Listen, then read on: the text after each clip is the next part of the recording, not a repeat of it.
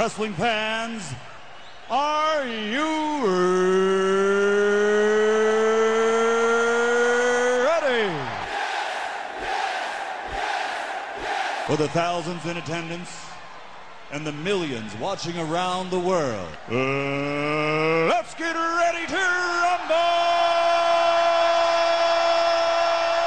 Stupid idiot. Shut your mouth, you thong-wearing fatty. Party's over, Grandpa.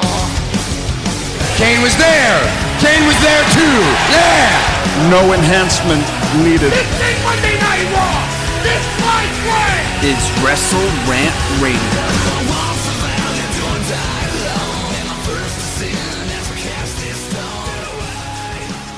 What's going on, guys? Welcome back to WrestleRant Radio for Thursday, February 13th, 2020. I am Graham G.S. Matthews. Hope you guys are doing well. We are a day out from Valentine's Day. It was actually a year ago right here on the show that I had Alexis on to join me for WrestleRant Radio for that Valentine's Day episode. So if you haven't already, be sure to check that out.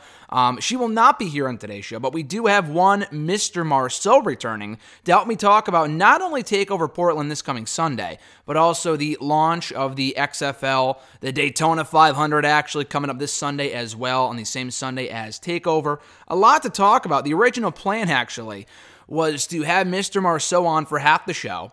And then for the other half of the show, I would review Raw, discuss NXT, Dynamite, anything else that was going on in the world of wrestling. And there is a lot to discuss. I do want to talk about a handful of things before we get to Mr. Marceau and our conversation with Portland predictions, with the XFL and Daytona 500 talk. We ended up talking for almost an hour. So that's going to dominate today's episode, which is completely fine because I will never miss up an opportunity to talk with Mr. Marceau about the black and gold brand. It's been a tradition here on the show for the past maybe 2 or 3 years that I've had Mr. Marceau on. Even if it's not on this very show, we've at least done like a bonus episode of WrestleRant Radio that's gone up on the website or the YouTube channel discussing the TakeOver predictions. We love NXT, and we always love breaking it down. So I had to invite him back here on the show for the fourth consecutive month. You're getting a real treat. You're getting a real handful of Mr. Marceau this month between the Survivor Series predictions in November, the year in review, awards back in December. Last month, the Royal Rumble predictions and World Collide predictions as well. And then today, the TakeOver Portland predictions too. You probably won't hear them again until the WrestleMania weekend predictions, and that's coming up right around the corner, so it won't be too much longer from now. But yeah, among the things I want to discuss before we go into the Portland predictions and everything else from Mr. Marceau include the John Cena announced return for SmackDown in 2 weeks and his rumored WrestleMania opponent, how he's been given reportedly creative leeway to pick who he wants to work with at WrestleMania, which is really cool. I'll get into that. I'll talk about some quick thoughts on Raw and Dynamite from last night as well. NXT, there really wasn't much to talk about just because it was a go-home show. It was a good show on the whole, but I was glad that I watched Dynamite first last night. Alexis and I have watched NXT first, ahead of Dynamite. Usually we'll watch one show and then the other one right after, time permitting. And, I mean, I will sometimes, if I'm by myself, I'll try to watch both shows, but it's incredibly difficult. And if you want to review the shows thoroughly, you really got to watch them in full, with your attention solely on one show and not the other. So anyway, I thought NXT was a good show. It was a solid go-home show. Really nothing worth writing home about, though. I think Portland is really what they're saving the good stuff for on Sunday. But NXT, or rather Dynamite, I thought was one of, if not the best episode of Dynamite yet. I've seen a lot of rave reviews for Dynamite from a ton of people online, and I can't say I disagree. I thought it was a really, really good show.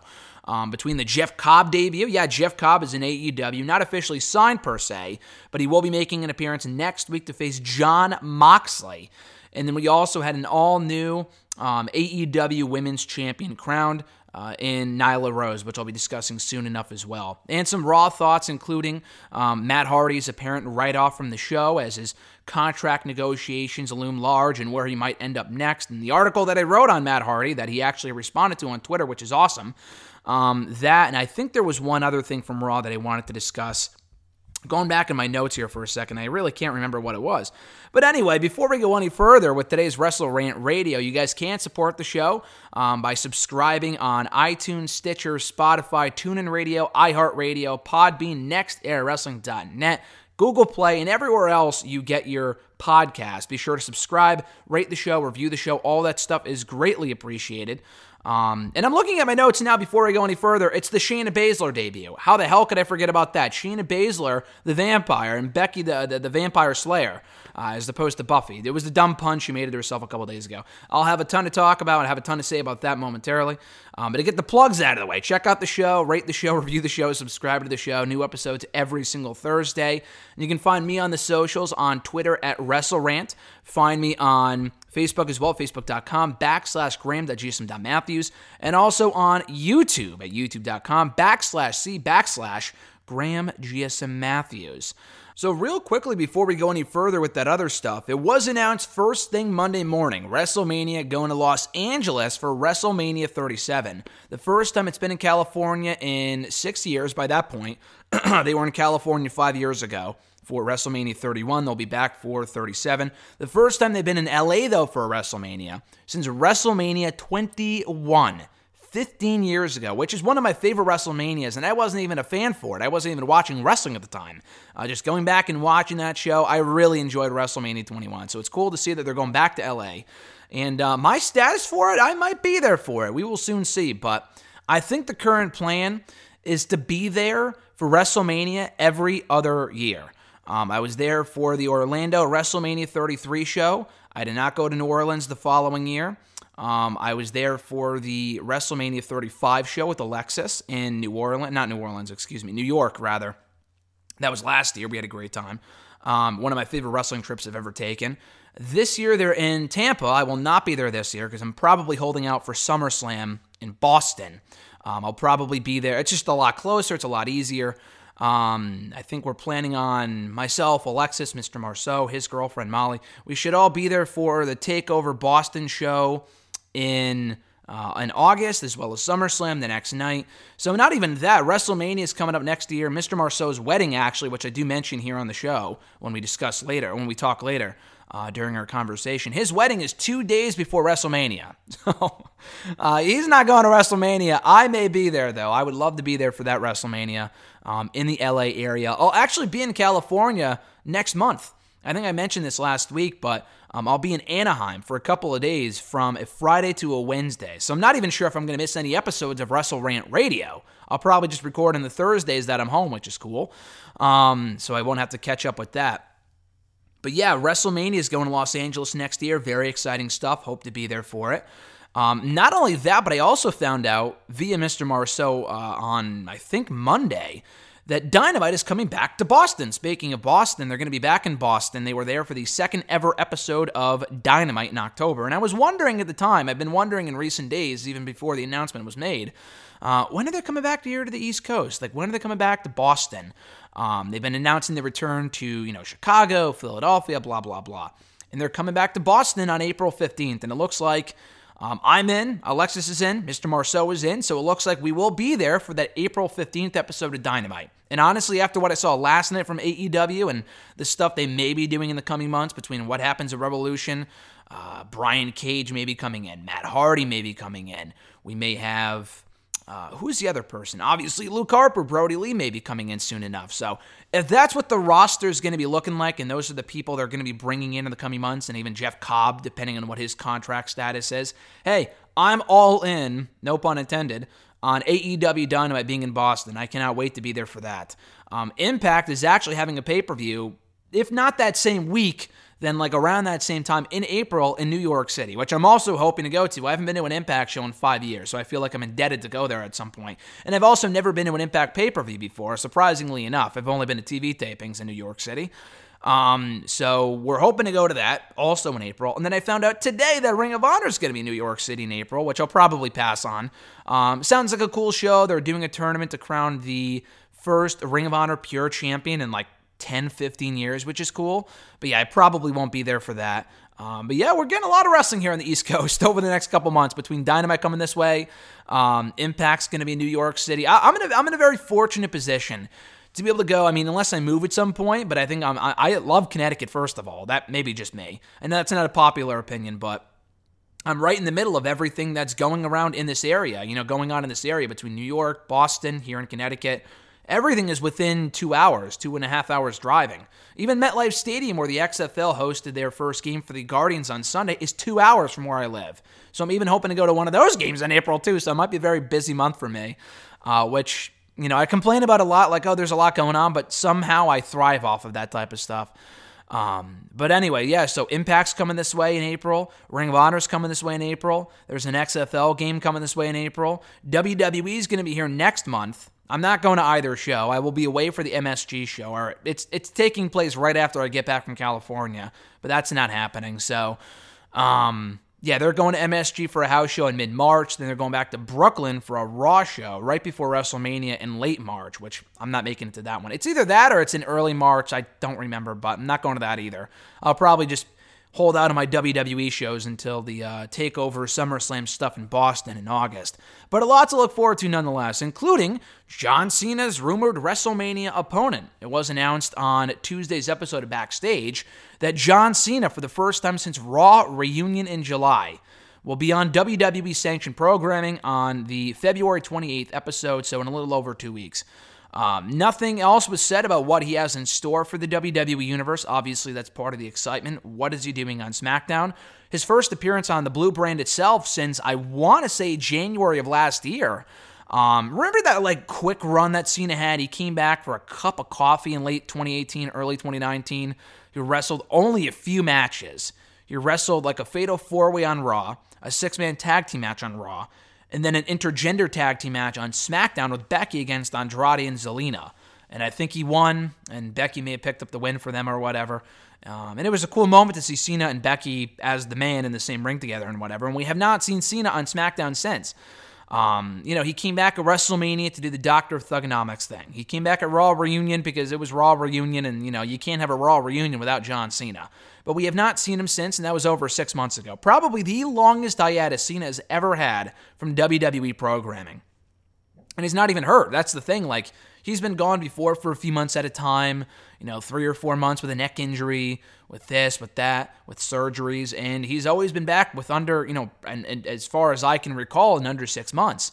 But he's been taking time off to film movies, film TV shows. Yeah, I know he's going to be in the Fast and Furious movie, Fast 9, coming out in a couple months. I don't know who the fuck could possibly care about that movie at this point, that franchise. I mean, I like the movies, but a ninth movie, are you kidding me? Anyway, though, he will be back in 2 weeks, and the word going around right now is that he has full creative freedom to work with who he wants at WrestleMania, which, again, obviously it's within limitations. For example, we all know Roman is guaranteed to be vying for the Universal Championship at WrestleMania.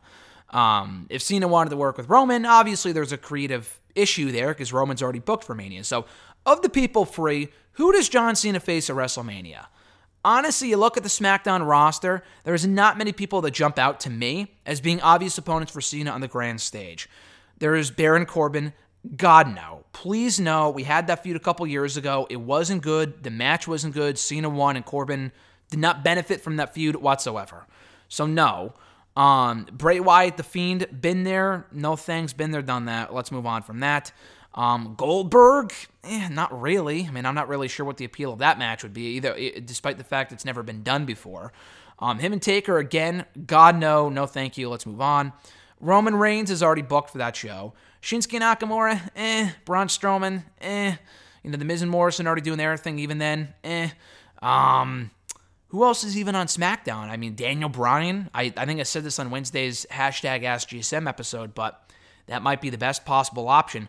If we're going off of people from the SmackDown roster, Bryan is the best option. But if we're going beyond that, and we can fantasy book this thing, as I've seen many other people say and hope for, not just since the announcement was made on Tuesday, but in recent months, and if not beyond that, Velveteen Dream. I think Velveteen Dream would be a great opponent for John Cena at WrestleMania. It's a match that Cena wants. I mean, Cena did a fucking Q&A a couple years ago, and he was asked by some fan in the crowd, of the three people in NXT that you're the highest on, Adam Cole, Ricochet, Velveteen Dream, who would you want to work with? He actually absolutely said, without a shadow of doubt in his mind, it would be Velveteen Dream.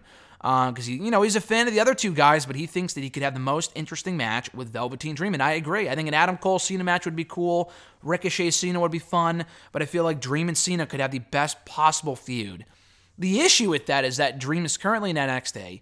He just came back. He's facing Roderick Strong in next week's episode. So they could finish up that feud next week and then move him up to the main roster. I mean, or have him pull double duty through WrestleMania, then call him up after that. I don't know.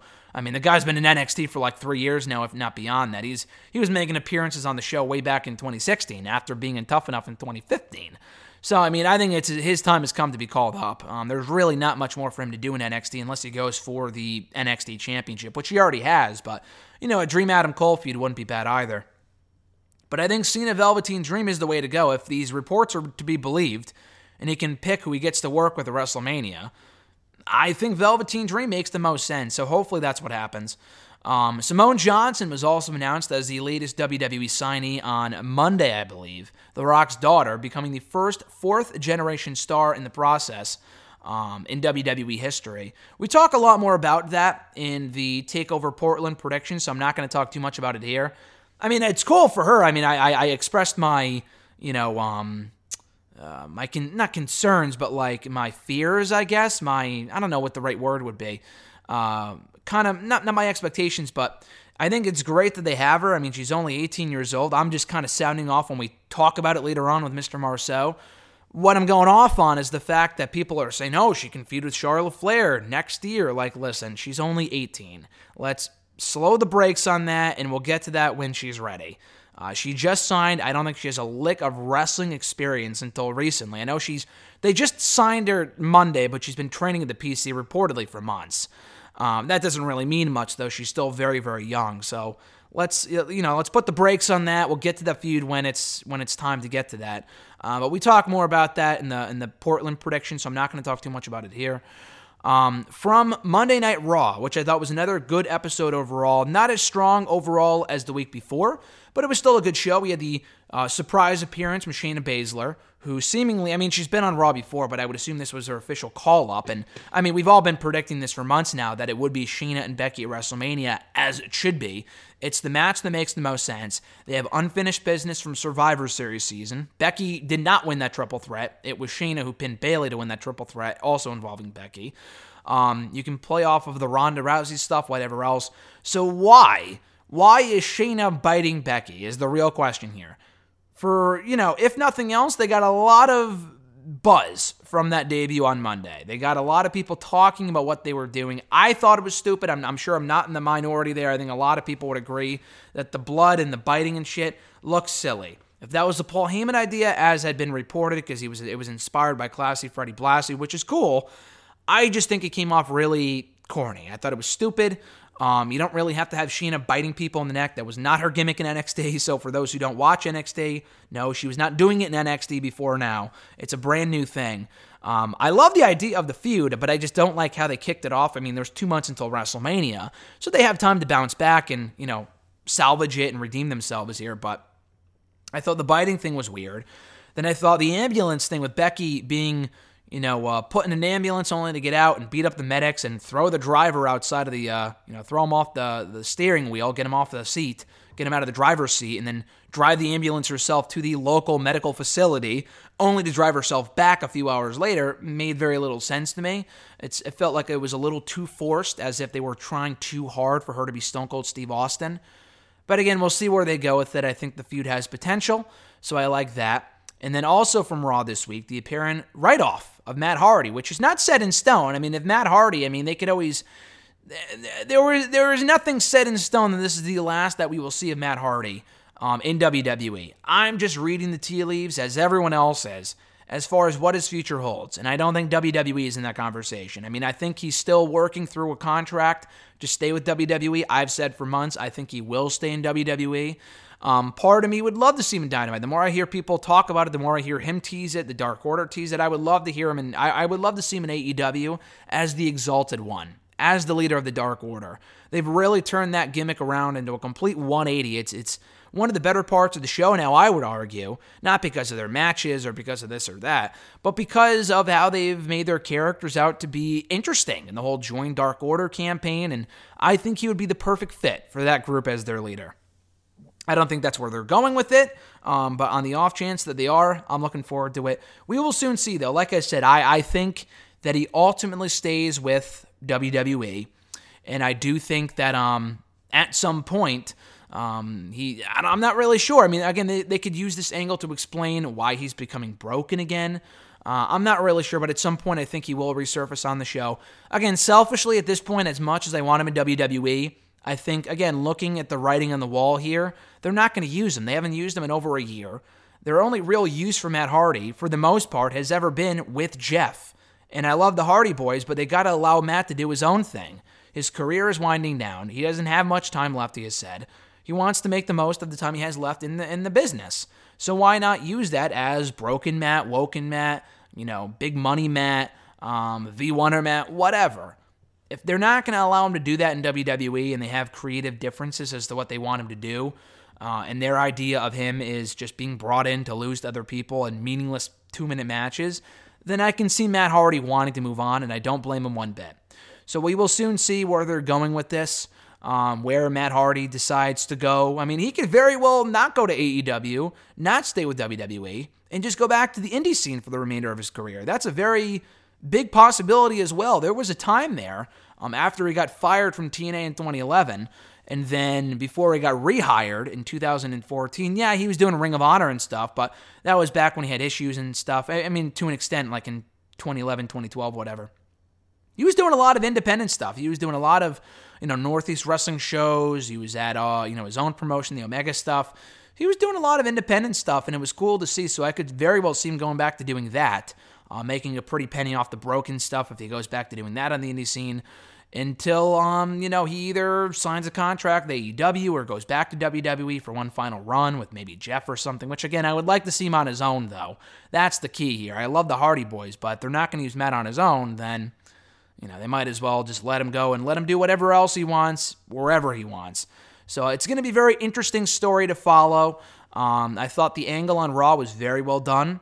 The Randy Orton and Matt Hardy storyline I thought was, the Randy Orton Edge storyline with the involvement of Matt Hardy I thought was great. Because Matt Hardy does indeed, as he mentioned in his promo, has history with Edge from many, many years ago. They were great friends, turned into better enemies because of a real-life situation. So I thought his involvement in the angle was great, made Randy Orton look like a complete asshole. And if it's because of Orton that Hardy has to go away, then Orton gets the heat for that. He very well might be credited, Randy Orton, with, allowing Matt to become the exalted one. So maybe Matt Hardy has Orton to thank in storyline. But nonetheless, I liked what they did on Monday. And again, like I said, I'm very interested to see where Matt Hardy goes from here. Also, real quickly from AEW, like I said, there's really not much to say from NXT just because it was a go-home show. Dynamite, two things. Great show overall. First of all, really three things, because the show overall was great. Don't have time for a match-by-match breakdown, but I would strongly recommend if you did not watch the full show, definitely do so. It was well worth the 2 hours. It flew by.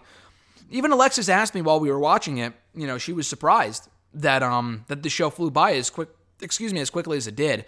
The tag team title match was great. I thought MJF and Jungle Boy was a very good match. Jon Moxley and Santana in the main event was great. That Santana interview I thought was great. The top two highlights of the show. I mean, again, I'm not the biggest fan of this move, but I could see why they did it. And the match itself, I don't care what anyone says. It was a really, really good match. Nyla Rose beating Riho for the AEW Women's Championship. So I'm of two minds on this thing. I'm not a big Nyla Rose fan. I don't think she's that good. But they have put a lot of effort into building her back up following that loss to Riho many months ago in the launch episode of Dynamite. She's gotten better. Slowly but surely, she's gotten better. I think they need to define her character more, give me more of a reason to care about her. But I will say this, though. That Riho match on Wednesday was awesome. Much better than the first match on the launch episode of Dynamite. I thought this was really, really good. They have good chemistry. They told a good story. In the end, Riho was... it was not enough for her to overcome, and she fell short. And Nyla Rose is the all-new AEW Women's Champion, which, again, I'm not the biggest fan of just because I'm not a fan of her character, but it depends where they go from here with it. And honestly, this might be an upgrade. Even though I'm not the biggest Nyla Rose fan, Riho was not lighting the world on fire whatsoever as Women's Champion. Hey, maybe Nyla Rose has an equally unforgettable, or rather forgettable reign. Not unforgettable, but rather forgettable reign. Riho had a bunch of title defenses against Emi Sakura, Britt Baker, Chris Statlander, and a few other people. That Fatal 4-Way on the first Dynamite of the year I thought was great. She's had a couple good title defenses, but the issue is that she's never on the show. She was rarely around. She was gone for like a 2-month period at one point because she was over in Japan. I don't give a fuck what the reason was. Get her back in the fucking show. There's no excuse. At least Nyla Rose is around far more often than Riho is. Riho just does not interest me at all whatsoever. She does not interest me. So good. Congratulations to Nyla on becoming the all-new AEW Women's Champion. Maybe they can, with this, build to Nyla versus Chris Statlander down the road. Maybe Double or Nothing for the Women's Championship. I assume we get Riho and Nyla Rose one more time at the Revolution pay-per-view. I said that in hashtag on Wednesday. Just makes the most sense. So, if we get Statlander versus Rose out of this and it's a good match, then consider me intrigued. Color me intrigued. And then also from Dynamite, I mentioned this at the start of the show, the debut of Jeff Cobb, former Ring of Honor World Television Champion, former Lucha Underground Champion as Matanza Cueto. He's been in New Japan. He's been all over the place. PWG, former PWG Champion.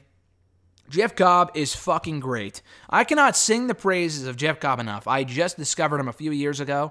I was aware of the name. I knew that he played Matanza, but I didn't really see much of what he was about until he came to Ring of Honor a few years ago. So when he arrived in Ring of Honor and was booked to look like a beast from the get-go, I immediately took notice. The thing is, people got to realize this. He is not officially signed with AEW. I was very excited too, and I am still excited. But he has yet to sign an official contract with AEW. I think right now he's just a true independent contractor.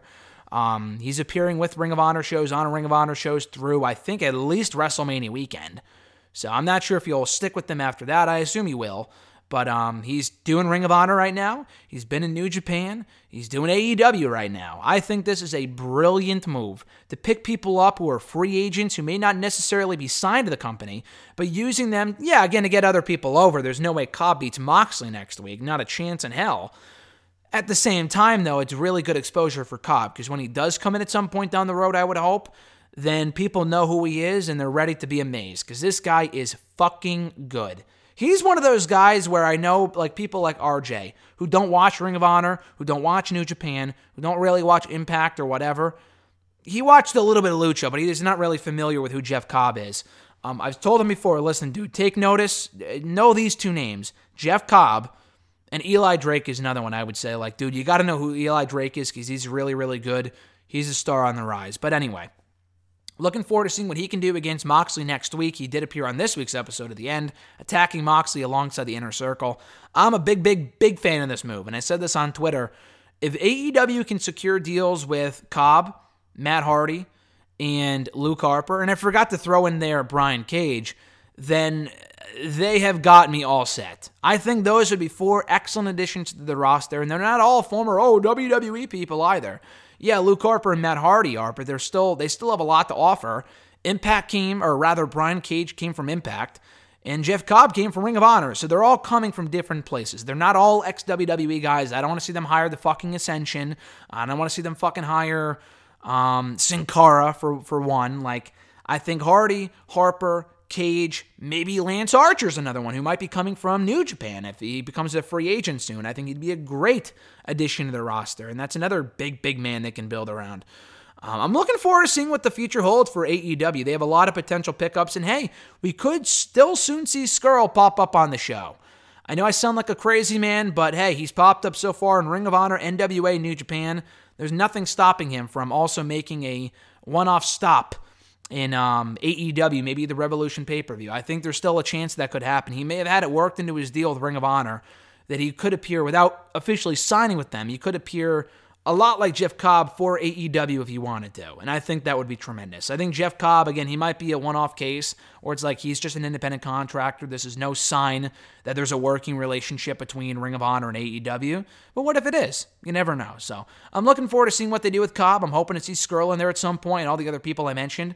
AEW, though, bottom line, great show on Wednesday. Be sure to check it out. Looking forward to Revolution not next week. When is it? On the 29th? So in 2.5 weeks from now. Looking forward to Revolution on the 29th. But first, before then, we have NXT TakeOver Portland this Sunday. Yeah, they're airing it on a Sunday as opposed to a Saturday. I guess that's the new norm for NXT takeovers, which I'm not a big fan of, but whatever. I guess they might be doing that if it's on a weekend where there's no main roster pay-per-view on Saturday, or rather on Sunday. So I get into that with Mr. Marceau. So speaking of whom, he is on the line right now, right here. Mr. Marceau here to help me break down the XFL launch, Daytona 500, and NXT TakeOver Portland this Sunday. Mr. Marceau, welcome back to the show. How you doing? Doing well, GSM. How are you?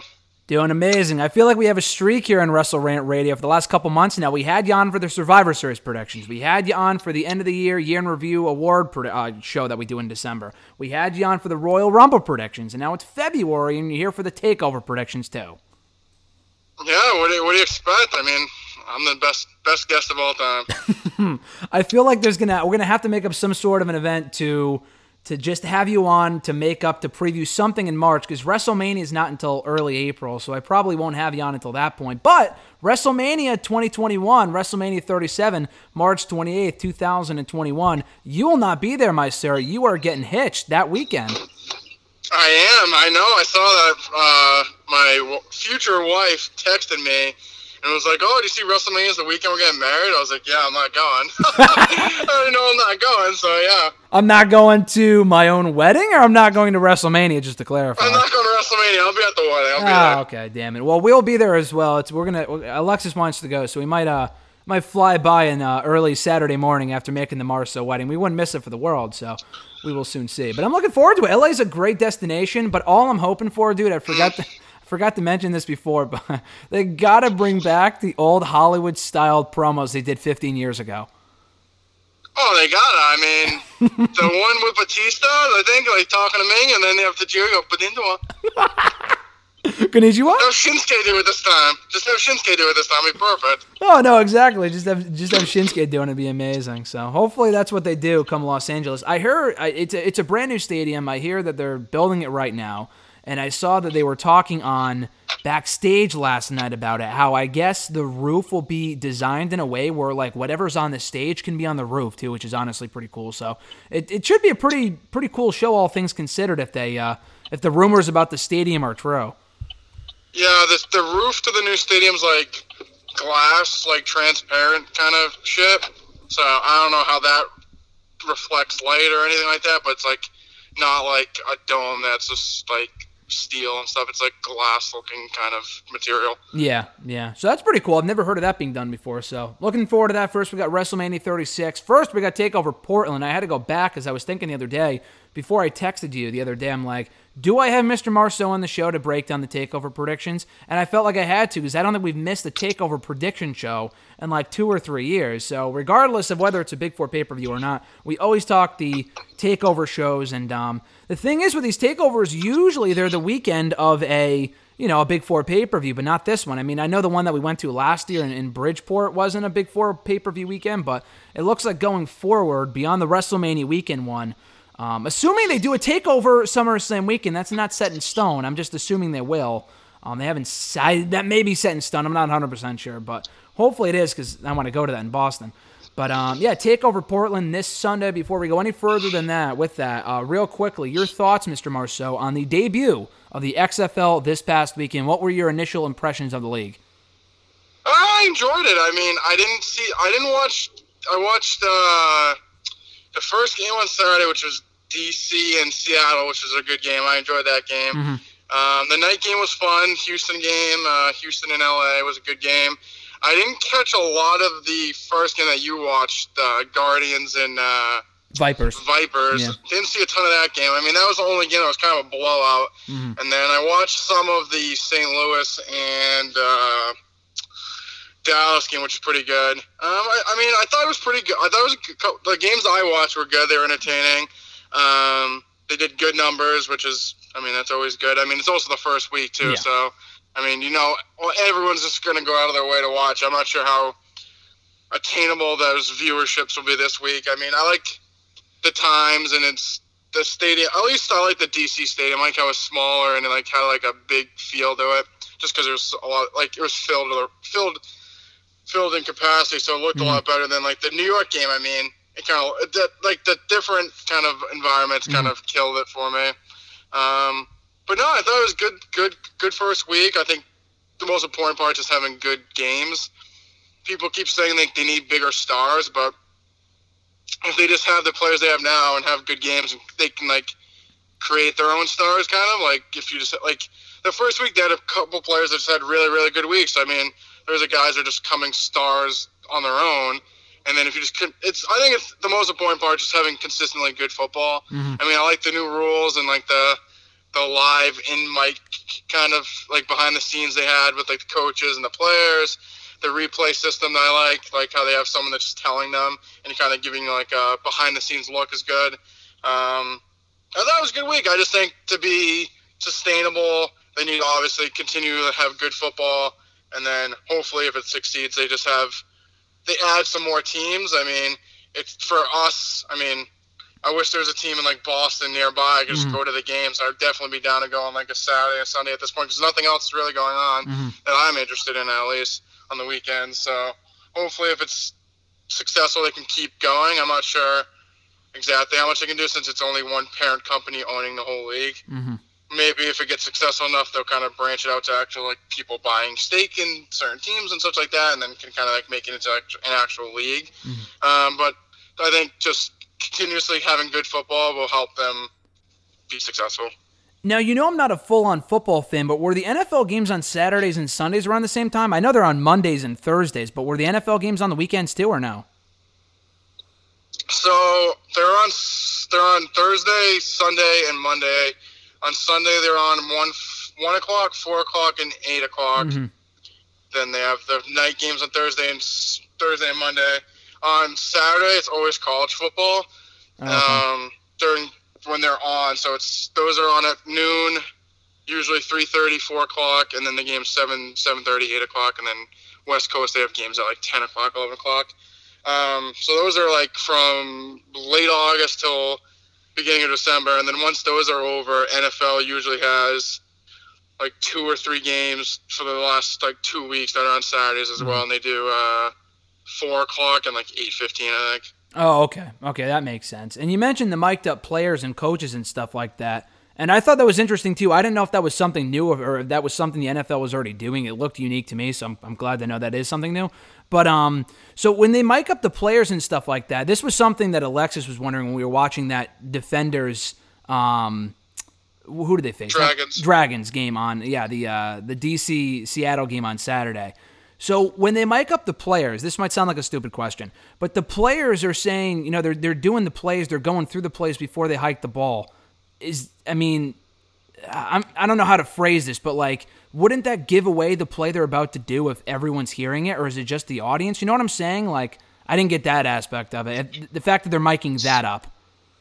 So, I mean, I know what you're saying, but like, they're using like a lot of code. Oh, yeah. It's not like they're like saying the exact play. So, I mean, obviously they hear them saying like, usually when they're calling from like the formation, they're not actually in the huddle. They're all talking in like code, which obviously they know what it means. Yeah.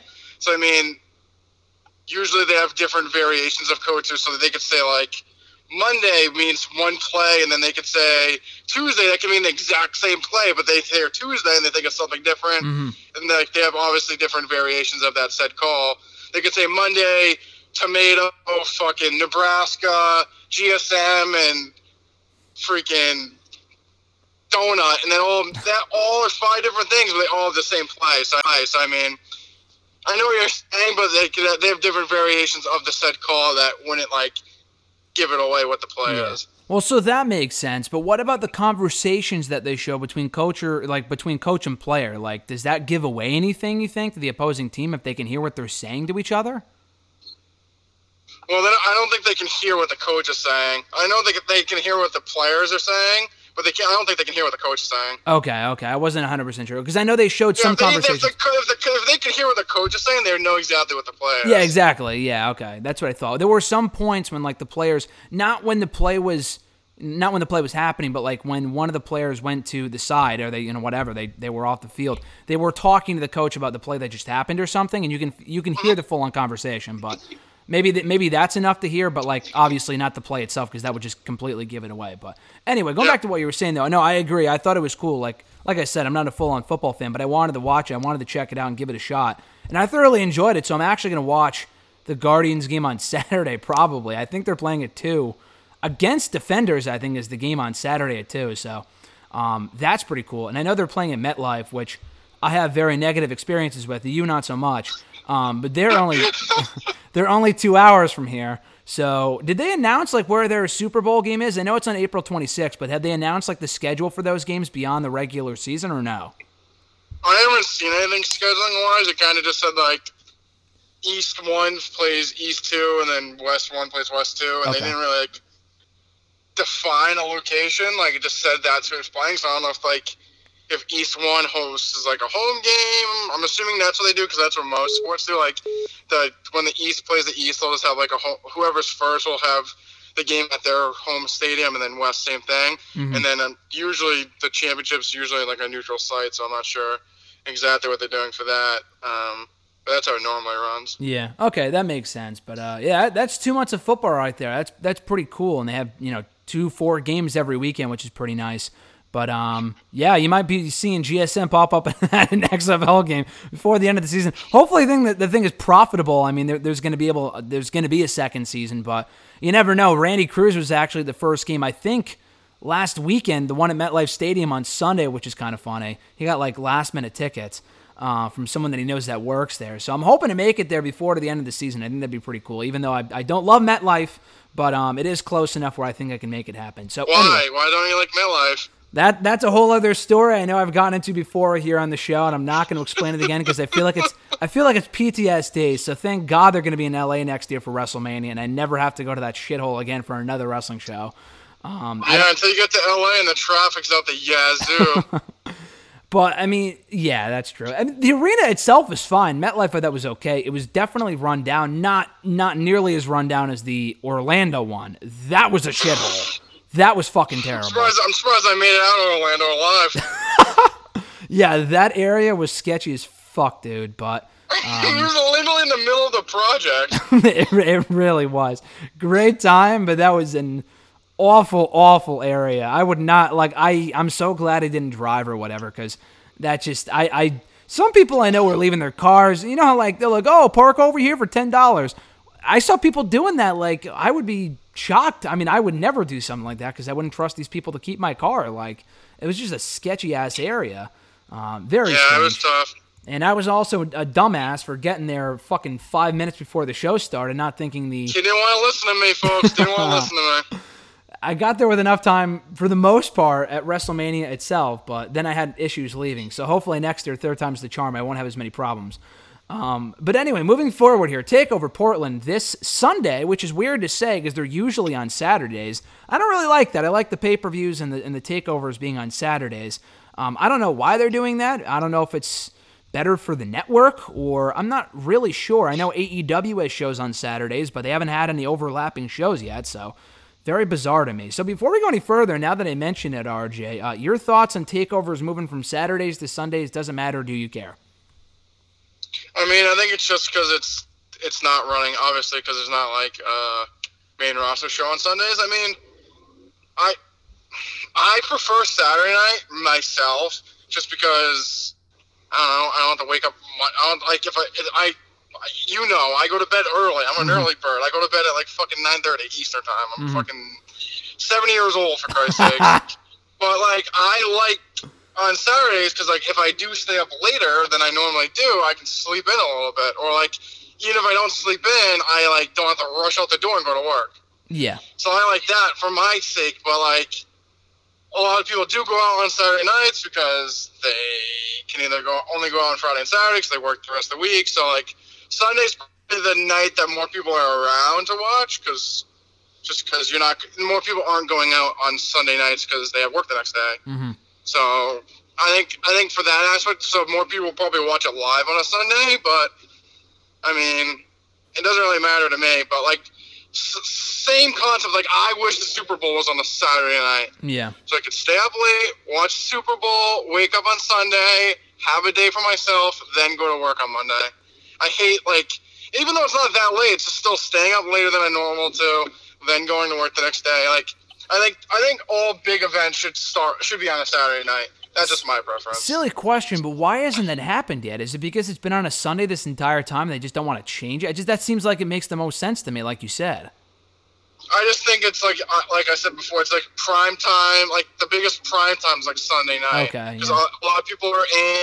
Like I said, because a lot of people are in, they're not going out because they have to work the next day. So it's just like. everyone's going to be in, so might as well have it on Sunday. I think realistically it should be on a Saturday, but I'm assuming money and shit and stuff like that's deflected. And they probably, like, they make probably more money on Sunday, and it's prime time on television and all that stuff that I don't know. Yeah. Well, hey, UFC's got the right idea by putting their pay-per-views on Saturday. That's something they've always done the right way for. Yeah, the issue with that is it's on at fucking, like, midnight. Yeah, like, it's really late, yeah. That's the only issue I have with those. Like, I like that they're on Sunday, but or on Saturday nights, but, like, over to, like, fucking 1:30 a.m. Mm-hmm. Yeah. So it's like I'm depriving my sleep to stay up for something. And at least if it's, like, the Super Bowl or, like, a wrestling show, I know what I'm getting. Like, I know I'm getting 3 to 4 hours of what I want. UFC, you could stay up to, like, 1:30, guy gets knocked out in 20 seconds. Like, why the fuck did I stay up for that? Yeah. So it has its pros and cons. Yeah, no, I agree. It's weird because this is on the network, so, I mean, I'm not really sure. I mean, like you said, there's no main pay-per-view on Sunday, but then again, they had the 25 show that we went to on a Saturday, so I don't know. I just think it makes more sense to have on a Saturday. Well, I guess we'll soon find out why they're doing that. But anyway, getting to the card itself, this is, according to a lot of people, one of the most stacked cards they've ever had, and honestly, you'd be hard-pressed to find exception to that, just because you look at all these matches on the card, all 4 championship matches, 2 heated rivalries. This is a stacked show. I mean, I would be shocked, dude, if this was anything less than 3 hours. Like, this feels like... The thing is, it's a pros and cons, like you were saying. I feel like the pro is, it's going to be a great show. You never get anything less than a good takeover. It's usually great. Very rarely are they good, never are they bad. So you know the show's going to be awesome. The con to this is that I feel like they're blowing their load 2 months out from WrestleMania weekend, and they're giving away all their biggest money matches now that could be saved for then. Like they do, I mean, NXT, I trust the process, so it's not like the main roster where at least I know NXT will bounce back and do something, you know, amazing for WrestleMania weekend, I hope. Or maybe not, and I'm not there, so maybe that's why I'm selfishly hoping that they don't do that. But with this show, though, I just feel like there's a lot of these matches. Balor, Gargano, Kai and Tegan Nox, Lee, Dijakovic, Cole and Ciampa feel like they could be happening over WrestleMania weekend. The only match that I would say, oh, you know, that doesn't really have to happen on this show, or, you know, it doesn't really matter, is Ripley and Belair. We talked about this a month ago about how, you know, that feels like a filler feud before they do, you know, probably Ripley and Shirai, who's hurt right now. So anyway, I'm just a little surprised by that, but I guess we'll get into it and discuss each match and what we might expect to happen come WrestleMania weekend. There's so many matches here, it's hard to kick off with just one, but I'll start with this. The street fight between Tegan Nox, Dakota Kai. You and I have been, you know, pretty on the same page about this, how the build has been weird because they had that great angle at TakeOver War Games. Tegan Nox was off TV for 2 months, as she should have been, to sell the injury. You do the feud, Kai becomes a great heel, she's really, really good, and then Tegan Nox comes back out of nowhere in the fucking Battle Royal a month ago. They advertised her too. I'm like, why are they doing this? And then obviously Kai cost her spot in the match, blah, blah, blah. And then they had a match on TV that Nox won, not clean, because she used the knee pad or whatever, the knee brace, but she still won decisively via pinfall. Like, so I had someone trying to tell me, like, oh, it wasn't decisive. Well, no, fuck, it obviously wasn't. It was a knee brace, but, like, still, she pinned her 1, 2, 3. It doesn't get much cleaner than that, dude. So why is there a rematch is my question, if Tegan Nox already gave Dakota Kai her comeuppance. So that's my question here. Your thoughts on the match, your thoughts on the feud, RJ, and what's going on with this feud? Have they butchered it, or can it still be salvaged? So I like the feud. I like both women a lot. I will say I love Kai as a babyface. Seeing her as a heel is just, I don't know. Don't love her as a heel. I think she's more of a genuine babyface, but that's beside the point. I think like the whole turn was perfect. Like everyone knew it was coming, but the execution, everything was like perfect. Like the whole attack on Tegan at War Games, like the extent of the attack, like you said. Tegan's out for 2 months. I mean, assuming, like, a normal person would assume, like, Dakota would still be, like, this new heel character. She'd start, like, gaining some momentum, whatever. And then, like, during one of her matches, she'd win. Like, then fucking Nox would come out and beat the shit out of her. Like, that's what I would think. Like, isn't that, like, how you'd, like... Isn't that, like, how you would, like, think the next step of the feud? Like, she's bragging how she fucking took out Dakota or Tegan with the fucking knee brace. And then all of a sudden, Tegan comes out and beats the shit out of her. And then everyone's like, oh my God, like, they're going to fucking fight. Mm-hmm. No, they put her in a battle royal. Like, why? Like, why didn't she, like, when she came back, like, wouldn't she just be like, no, I'm going to beat her ass. Like, beat her ass in the backstage. Like, her first night back should be her, like, attacking Kai. Like, mm-hmm. Nope, she's just excited to be in a battle royal and just jumping in. Like, not, like, and basically the way they did it was, like, she, like, forgot that she got her ass kicked. Yeah. Like, they, like, basically just, like, I don't understand. Like, that really bothered me. Obviously, like you said, Kai came out and cost her the title, but, like, that's something you do if Nox comes back and kicks her ass, then enters the battle royal and Kai's not in it. Mm-hmm. Yeah. So then Kai gets her back by eliminating her from the battle royal, and then you do the feud like that.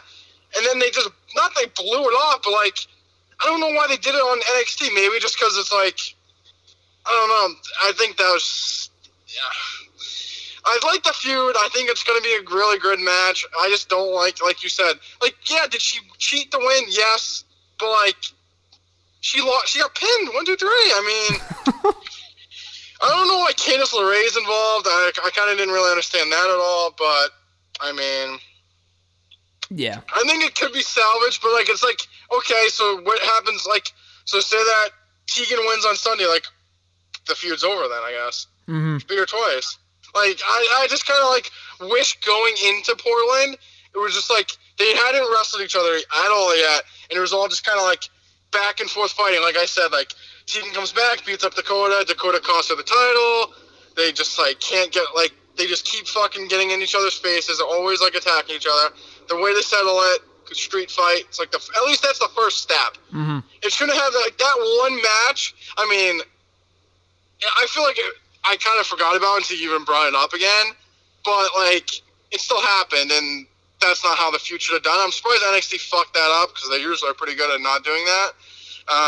Maybe they wanted to put on TV just because it's a big match, and they thought maybe that'd gain viewers because it's a hot feud, but, like, I just don't think blowing it, like, wasting it like that did the feud any help. But I think the match on Sunday night will be good.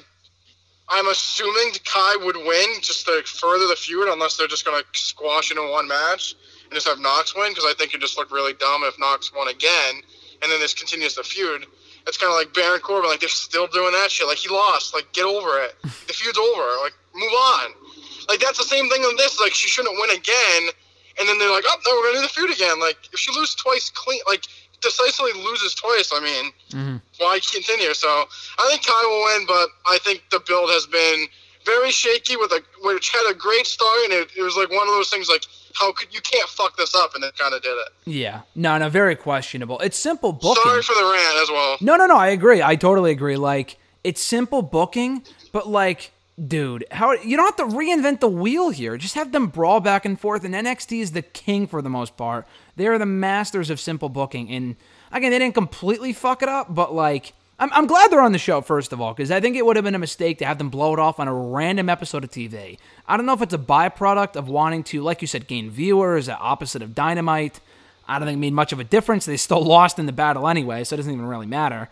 For that one episode, but I don't know, I would have saved it, and I feel like that would have made the match more unpredictable, because it very well could have gone either way. At this point, I feel like Dakota Kai has to win, because if she loses, she's a fucking loser. She's a fucking loser. There is no bouncing back from two losses to Tegan Nox at this point. One decisively, and then one after Tegan cheated or whatever. Like, she's written off, she's done. I know you said she's not the greatest heel. I agree, I think she's a natural babyface. She can be what Bayley probably could have been at one point. She's that good, she's likable, whatever, but you still don't have to butcher this by having her lose twice. I don't think they will. They could build to a third match. I don't know, I'm not really sure, but it's cool though, because they're doing a street fight. We don't see street fights normally. It's not AEW. I feel like AEW has done more street fights in a year than NXT has done in like a decade. I feel like we never see... Hey, that year's being like kind. It's been like 3 months. No, absolutely. No, I agree. So I think this is going to be good, though. I agree. I think Kai goes over. I feel like she has to go over, and we'll just go from there. I'm a big Tegan Nox fan. They're doing a great series on her right now, so I strongly recommend anyone checking this, for everyone listening to check this out. They're doing a series on her on the YouTube channel. Not the WWE one, but the Performance Center channel. It's called The Comeback, and they're talking about her initial injury a few years ago and her coming back from that, and I'm a big Tegan Nox fan, so I'm looking forward to seeing what she does in the future. So we both got Kai there. Then for the NXT North American Championship, a rekindling of a rivalry here, which should be awesome. Again, this is a match I feel like should be happening over WrestleMania weekend because I don't want to see it blown off on a random takeover in February, but whatever. Keith Lee versus Dominic Dijakovic. This is going to be a great match. They are. I'm surprised they haven't mentioned this yet, but and maybe they did on Wednesday's episode before, you know, we're recording this on early Wednesday. Keith Lee has one win over Dijakovic in NXT. Dijakovic has one win over Lee. Two of their matches ended in a no contest, double count out, whatever. So this is the real rubber match here for the championship. Lee just became champion like 2 or 3 weeks ago. It speaks volumes. They didn't wait until the takeover to do Keith Lee and Roderick Strong because I guess they really wanted this match on the show. But anyway, this should be great. I think Keith Lee has got to retain here. This would be an amazing opener, though, I think, to kick off the show. It's a match I've wanted on a takeover for a year now. I'm glad we're finally getting it, but I feel like there's no other outcome than Lee retaining, unless they really want to fast track him to the main roster. I mean, Garza, hey, we said there was no shot of him losing the Cruiserweight Championship, and he did, and then he ended up on Raw a month later, like not even like 2 weeks later. So I think there's a chance Lee loses here and heads to the main roster, but I would wait at least until WrestleMania weekend for that. So your thoughts on this, RJ, and Keith Lee being the new North American champion? I think I'm going with you on this one. I think Lee, I mean, I'm not going to say has to win because I said that about Garza, and I sound like a doofus in hindsight. But, I mean, I think Lee, yeah, the thing is, like, his buzz right now is, like, more than NXT, and it's more than the title that he's holding. Mm-hmm. So, I mean, like you said, he could just, like, lose the belt and then just show up on Raw randomly. Like, I just think I'm not a big Dijakovic fan, and you know that. Yep. So I just like I don't think he should be the one that beats Lee for it. I don't know. I just like don't. He doesn't appeal to me. I don't like. He just does nothing for me. Yep. I think they've had really great matches and stuff, but like him as a character, I just don't care for him at all. So I think Lee should retain, and then, like you said, maybe wait till Ciampa to lose the belt. But like, it's kind of another thing is like, who does he lose the belt to? Mm-hmm. That's kind of another thing. I mean, I'm not a big Damian Priest fan. That's probably someone else they probably try to put the belt on. So, I mean, hopefully he just keeps the belt for a little bit. I think he has great momentum right now. The buzz around him is big. I just think, like I said, I think his buzz might be bigger than NXT right now, and they might just be like, oh, fuck it, just bring him right up to the main roster. But I also would rather them actually think it out, have him defend it, retain, build his buzz more, then bring him up when they have something to do with him and not just fucking waste them, mm-hmm. which probably would happen. So I think he'll win, and we'll see how it goes from there. I mean, to be fair, this has never been done before in NXT. So what about this for an idea? Keith Lee did say about 2 months ago, maybe a while ago, he said, I want to take all of your championship gold away from the Undisputed Era. He already went for the tag titles and lost, got the North American Championship. Is there any chance that we see, if Adam Cole retains on Sunday, an Adam Cole-Keith Lee feud for both belts in NXT? I think it's possible, but if they're going to do that, it would have to be on... So, like, I think that's a great idea. I think that's a good idea, but, like, if they did that, I feel like it would hamper the card at Ciampa of just what... Like you said earlier, they're doing a lot of, like, their big matches now. So, like, what do they do at Ciampa if they're having that show? Like, mm-hmm. if they're not having a North American title match, they're going to have him and Cole. Like, the tag team division, like, that's another... We can talk about that later. I think it's pretty lacking right now. They do Charlotte and whatever, Ripley, Bianca, whatever kind of feud they do there. I'm assuming that's going to be on WrestleMania, so it's not going to be that night. Oh, yeah, I forgot about that, yeah.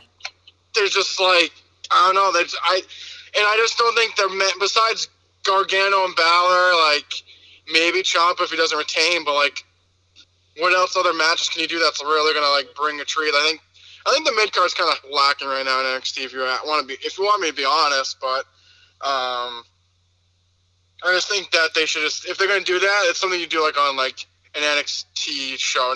Don't do it at the pay per view. Mm-hmm. Well, special, whatever the fuck. Yeah, I know. The more that you mention that, the more that I'm thinking I guess we'll talk about the tag team division in a minute, but you mentioned the women. I want to mention this real quick when we talk about Rhea Ripley, Bianca Belair, NXT Women's Championship. I was thinking about that a while ago. I totally forgot about it. How obviously Ripley and Flair is happening at WrestleMania. They're not going to build it up on Raw and whatever just for it to be blown up on a takeover. I mean, it'd be awesome if it was. I just don't see that happening. But I also find it hard to believe they wouldn't have Ripley have a presence on that show. I mean, they've been building her up hard the last couple months. So just to have her not on that show and save her for Mania when it's their championship. But then again, if you want her in TakeOver, what do you do? So here's my question. Before we even talk about Ripley and Belair, I mean, obviously I think Ripley's winning. I know some people are saying, first of all, I don't think Belair's winning. Ripley's been built up so aggressively. To waste that by having her lose to Belair is a joke. I mean, I like Belair. I know you're not a big fan of hers, but I just think that's a waste. She's already gotten a million opportunities. Have this be it. Move her to the main roster after WrestleMania. That's what I would do. She's done in NXT. She's not EST. She's DONE. So hopefully that's the case after WrestleMania.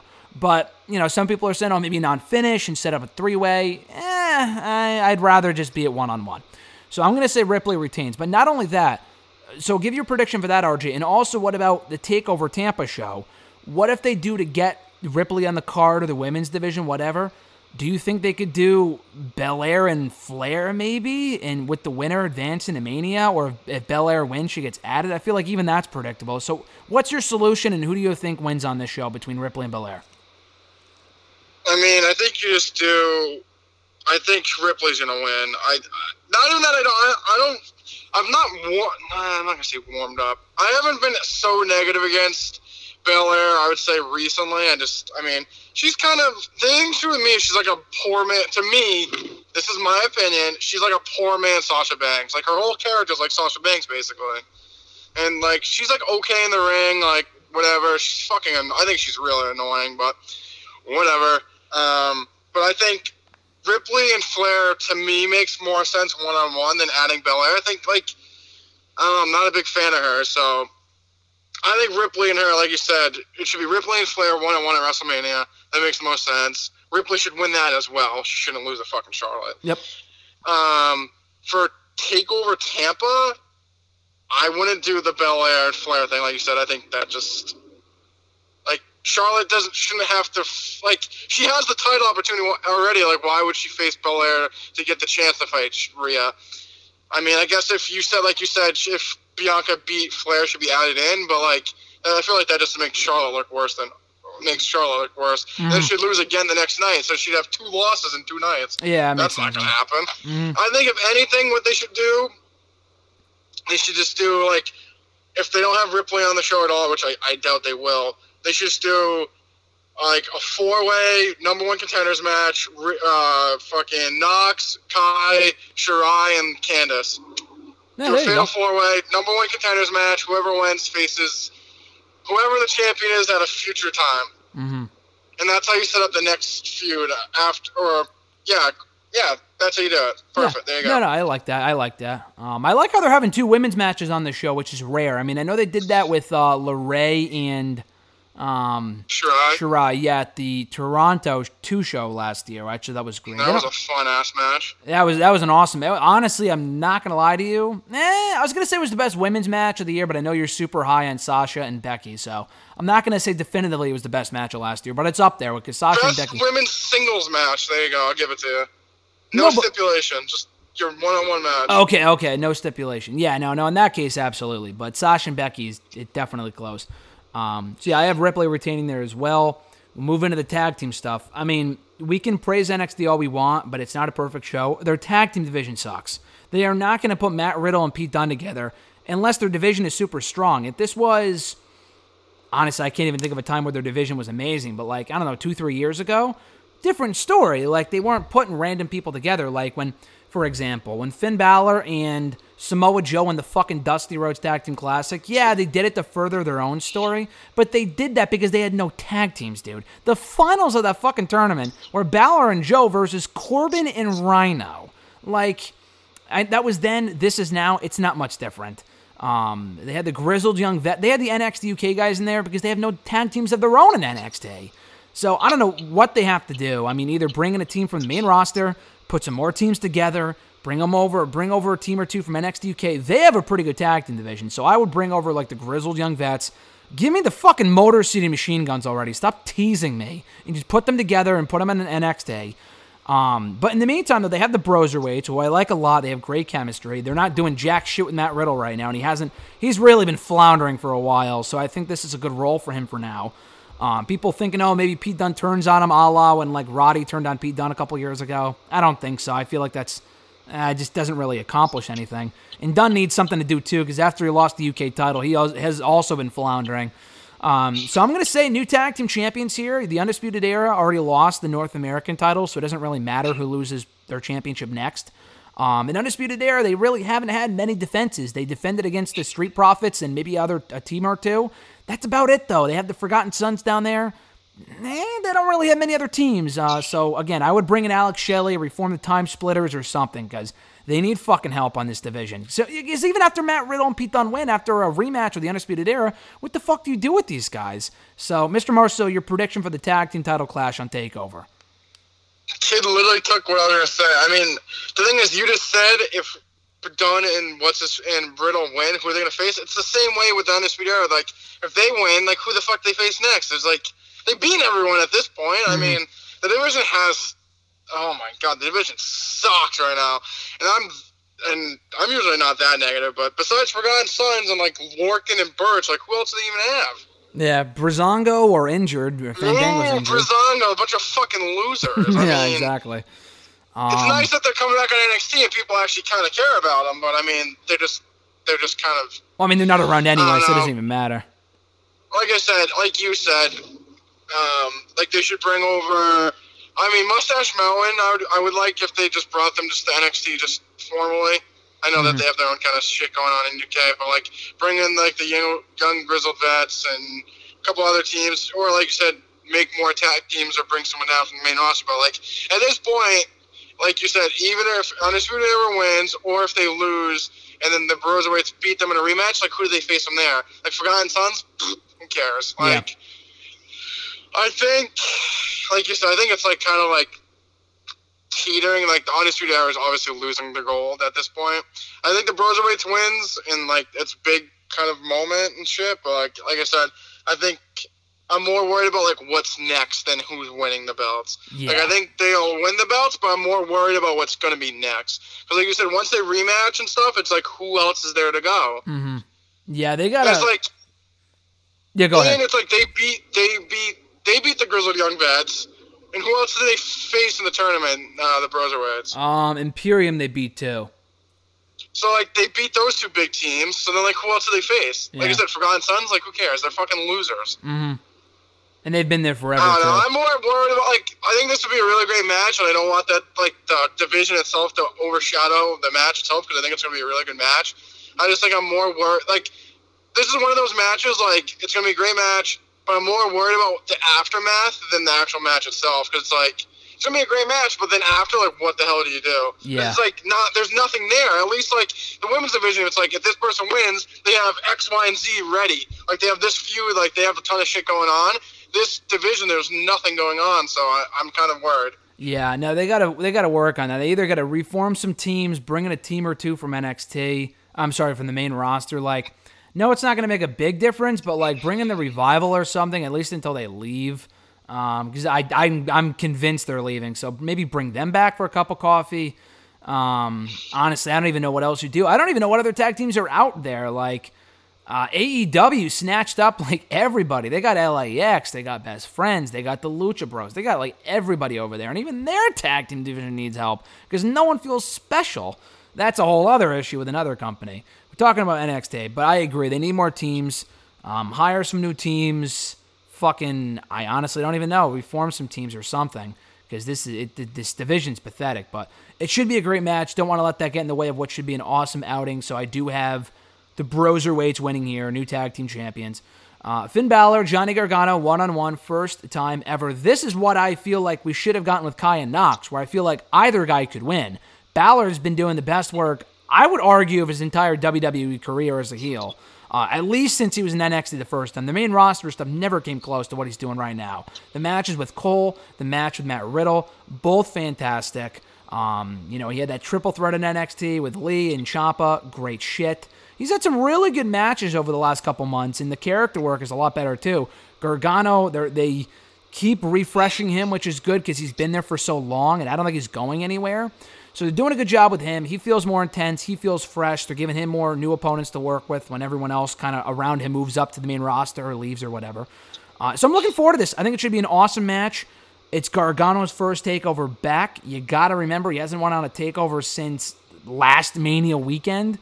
Balor, I think, could avoid the loss, but he's also coming off a loss to Adam Cole for the NXT Championship. So this could very well go either way. Before I even give my prediction, RJ, your thoughts on the feud and who do you think goes over here? I think the feud's been really good. I think, like you said, for Gargano especially, he's been there for so long. I'm glad they keep refreshing him and giving him other big opponents to face and just not, like, making him stale and kind of just, like, the same thing. I like the promo they had, like, the back and forth they had last week on NXT. I thought it was really good. I loved how Gargano, like, went after Balor for his main Raw. I mean, obviously it's not his fault, but, like, he was like, I don't want the Raw and SmackDown Balor. I'm like, fuck yes. Like, that's, like, that was like goosebumps. Like 17 like, oh, losses baby. In a row to Bobby Lashley on Raw was amazing. That was a great line.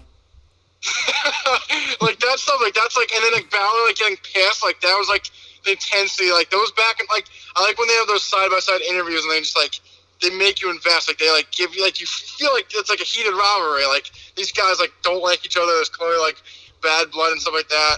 I would say here what they I'm not sure like is he just still like. Balor, like, is he not going to be the demon? Like, what the, like... Yeah. So, like, what I would do here is, like, have Gargano win here, beat Finn, even though he just lost, and then at WrestleMania do, like, fucking the demon Finn versus Gargano at the TakeOver special. Just, like, even if you have, like, not even, like, a little, like, they have a great match and he wins, like, Schoolboy, like, something that, like, Balor says he, like, fucking, like, not have him beat, like, so decisively. Like I said, like, Balor looks like he's about to win. He's on this dude, the coup de grace, does it, moves out of the way, gets Schoolboy, loses.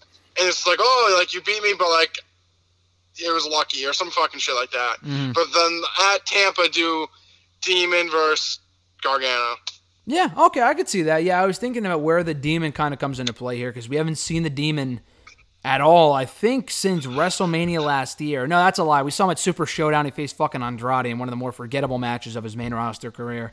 But no, I do agree though. I think Gargano wins here. I think he needs to win more, and then Balor can always bounce back. It's still a question of how long Balor's in NXT for. I'm not exactly sure if he's going to wrap it up by May. I mean, I would keep him there for as long as possible. There's still so many matches for him to have. I know he's faced Ciampa before, but if Ciampa becomes champion at some point, you could rekindle that rivalry. There's him and Lee if you want to do that over in the North American Championship. There's a lot of options. So. I think Gargano wins here. I agree with you. Before we go any further, I ask you this every single time. People in the crowd. I think there's a pretty good chance that the people in the crowd this time, if there is anyone, there wasn't anyone at War Games, that this time it's probably going to be, if I had to take a guess, Killer Cross and the other guy, Timothy Thatcher, who they just signed. Is that your assumption as well, or do you think we see someone else pop up who may be signing with WWE or NXT soon? I'm just going to go with Killer Cross. Maybe The Rock's fucking ugly-ass daughter. I was just about to say that, dude. Oh, my goodness. She looks like The Rock. Holy Christ. Is that Mr. Marceau with a wig? It literally looks like me with a wig on. Looks like Nyla Rose. Yeah, exactly. But, no, I think Killer Cross, like I said, I wouldn't be surprised they show The Rock's daughter just because... I mean, it's The Rock's daughter, so they're going to try to, like, milk that. Yeah, they're really trying to build it up right now. They're, like, really pushing that. So I was going to say that, too. I wouldn't be surprised to see her in the front row. She's only 18, dude. Jesus Christ. That's crazy. What is she, like, Leah? Leah's going to cry on whatever the show was? People were like, yeah, exactly. I was thinking about that, too. Like, Aaliyah's been there for 5 years, and they've done shit with her. Like, I know she's The Rock's daughter, but, like... Let's not pretend that this isn't a case of nepotism, because what 18-year-old are they signing out of nowhere that has zero training? I mean, come on, dude. I mean, I'm not going to poop on it. Like, she seems like a nice person, but if she's on NXT TV at any point in the next 2 years, I would be shocked. Because fucking Dominic Dijakovic was there for 2 years before they finally put him on TV. Or, God, I don't know, Chelsea Green signed 2 years ago and they're finally putting her on TV. Like, come on, dude. Like, I know they're making a big deal about it, which they should, and I'm glad, but like, at the same time, it's like, come on, man. Like, yeah, but could they put her on, like, TV and just, like, have her be, like... They could put her on TV and just be, like, a job. Maybe, but I feel like they wouldn't do that just because, oh, it's you know, The Rock's daughter. Because I compare it to Charlotte. I know it's a different time. That was 7 years ago. I don't ever remember seeing Charlotte on NXT TV before they finally, you know, brought her in as like, oh, this is Charlotte Flair, the Rock, or Ric Flair's daughter, blah, blah, blah. They didn't really treat her like a joke. Like, I know Tessa Blanchard is Tully Blanchard's daughter, but I mean, that's a different, I mean, that's not the same thing, you know? Yeah. I'm afraid. I really am. People, oh, Charlotte, Simone Johnson, WrestleMania main event. Sit your fucking ass down, dude. This isn't 2037. Like, let's calm down here. Next year. I mean, dude, if that's the WrestleMania main event for next year, I'm canceling my trip to LA. So I'm just gonna say that right now. I mean, you know, listen, best of luck to her, but like, she literally turned 18 like 5 months ago. Like, she has no lick of a training at all. Like, let's honestly, stop. Let's stop pretending that she's the next Rock here, okay? Honestly, Charlotte should just cash in her Royal Rumble winning just to face her at WrestleMania. I hope they put the championship on Simone, so it's Simone and Rhea Ripley and Flair at WrestleMania. Why not? Battle of the third and fourth generation daughters. Fucking book it. Why not? God, that's a fucking nightmare. We get to the main event here, NXT Championship, Adam Cole, Tommaso Ciampa, a feud that's been in the works now for a long time. Now, you talk about long-term booking. NXT's done a great job of this. Like, you popped huge when Ciampa came back. That was 4 months ago, dude. They've done a good job of keeping them at bay. They haven't thrown this away on an episode of NXT. They've kept them apart. Ciampa pinned him a takeover a couple months ago. They had that awesome contract signing where Ciampa was bloody and the belt was bloody. Goldie was bloody. It was a great sight. It was a great segment. This should be good. My concern is that they blow it off here before WrestleMania weekend, because what else do you do? I feel like a rematch has got to be inevitable, because I don't know what other feud you build up in time for WrestleMania weekend, which is like 6-7 weeks away. But I do think all signs point to Ciampa becoming champion at some point. I think it would be better suited over Mania weekend. And if by that point, if they keep the belt on Cole past the show, then he will be, by April, that first weekend of April, the longest reigning NXT champion of all time. So, selfishly, I would like to see him retain here, keep the feud going, and I think it means more to have Ciampa win it there as opposed to win it here, and then they do a rematch, and then Ciampa wins again, and then maybe they go to the main roster, which, I mean, I know that's inevitable too, but I feel like NXT needs them right now, at least with the tag team division. Anyway, I think Adam Cole retains, so what say you, Mr. Marceau? I was just going to say the exact same thing. I think Cole's going to retain here as well. Like, Ciampa winning would be big, but, like, the rematch, like, at WrestleMania weekend wouldn't be as big as if it was Cole and Ciampa again, but Cole as the champion, defending again. So I'm assuming there'll probably be some kind of shenanigans. Ciampa loses. He can just go after Undisputed Era leading into WrestleMania, clears them all out, per se, and then just faces Cole one-on-one, and maybe they have some kind of stipulation or something. Then he wins there, and like you said, Undisputed Era goes to the main roster from there.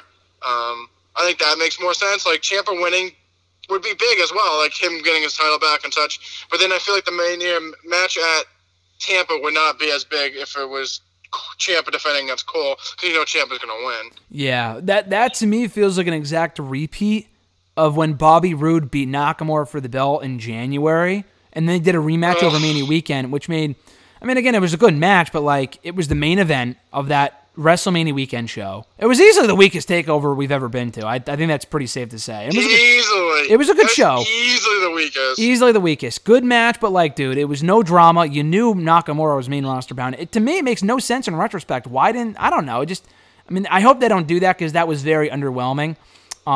So, yeah, I'm looking forward to this match. I'm looking forward to the show. Should be great. NXT never ceases to deliver.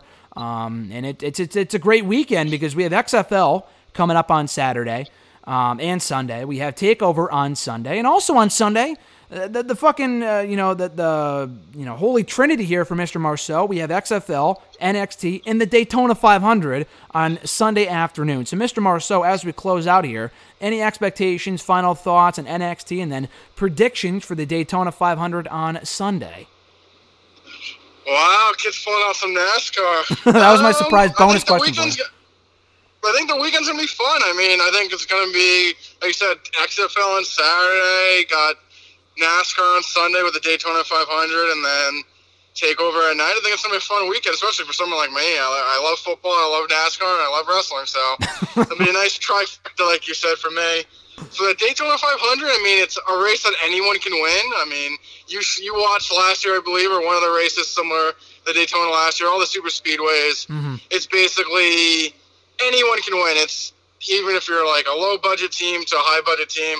It's basically you avoid the wreck and be in the right place at the right time. I'd probably say the betting on favorites probably Joey Logano. Mm-hmm. He's from Connecticut, by the way. Oh, I didn't know that. Oh, shit. Oh, actually, he's no. He's from Middletown, Connecticut. I did know that because there's a place called Lyman Orchards over here, and they did like some sort of fucking like tribute to him a couple years ago. Alexis told me. I completely forgot about it, so thank you for reminding me. Wow. I'd probably say I think he is the betting favorite, but like I said, anyone can win. So I think he's usually pretty good at those tracks as well. He's pretty aggressive, so someone that put himself in the right position to win, but. Probably say him. I would say a dark horse. I'd probably say either William Byron or Christopher Bell would be my dark horses, but I would say the odds-on favorites probably Joey Logano. What about former 24/7 champion Kyle Busch? Yeah, he's good as well, but he always seems to wreck out of those. He always doesn't usually make it to the end. I think he's obviously a favorite, one of the favorites. He's a defending champion. From last year? Of the Cup Series, yeah, he won the. Monster Energy Cup Series last year. They don't have a title sponsor this year, but he's the reigning champion of the Cup Series. So I mean, he's always there. So, but he usually always crashes out in the speedway races. So even though he's probably a high betting odds, I feel like he always gets himself in a wreck somewhere. So I would, like I said, I stick to the three guys we're betting if you're gonna bet. I think Alexis's mom's cousin is supposed to be in it, which is why they're watching it. Ryan Preece, I want to say. I think that's yes. That's who I texted you. Is he going to be in there on Sunday as well, or am I just mistaken? No, he races. Yeah, he races the 37 car, I believe. Okay. And he'll be in the race. Yeah.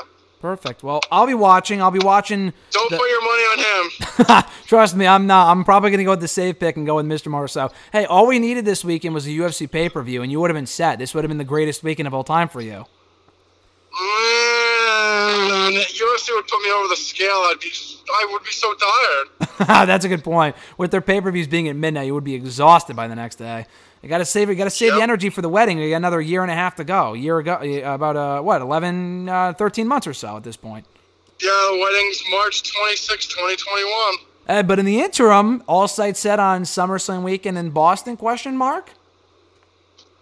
that's my plan. I mean, I'm still around, still working in Boston and such, so that's my plan now. Just rip up a weekend with GSM and Alexis is my plan at this point. Very exciting. Hopefully we can attend the Dynamite show in Boston. We're both down. Alexis has to work out. That would be really fun, too, if you guys can make it. Yeah, I loved the first time. We had a great time going to Dynamite, the second ever episode, in fact, in Boston at the, what is it, Agenus? How do you Agenus Arena at Boston University, yeah. Okay, that's what I thought. That should be great as well. We're going to be seeing Mr. Marceau every 4 months or so between April, August. We'll be there for the wedding next year. A lot of Mr. Marceau to come in the coming months, if not the next year. But Mr. Marceau, thanks as always. I intended on this being a fucking half an hour phone call, and per usual, we went well over time, and we're at the hour-long mark here. So, Mr. Marceau, I'll talk to you soon. Have fun with the wedding planning, and I'll catch your ass down the road.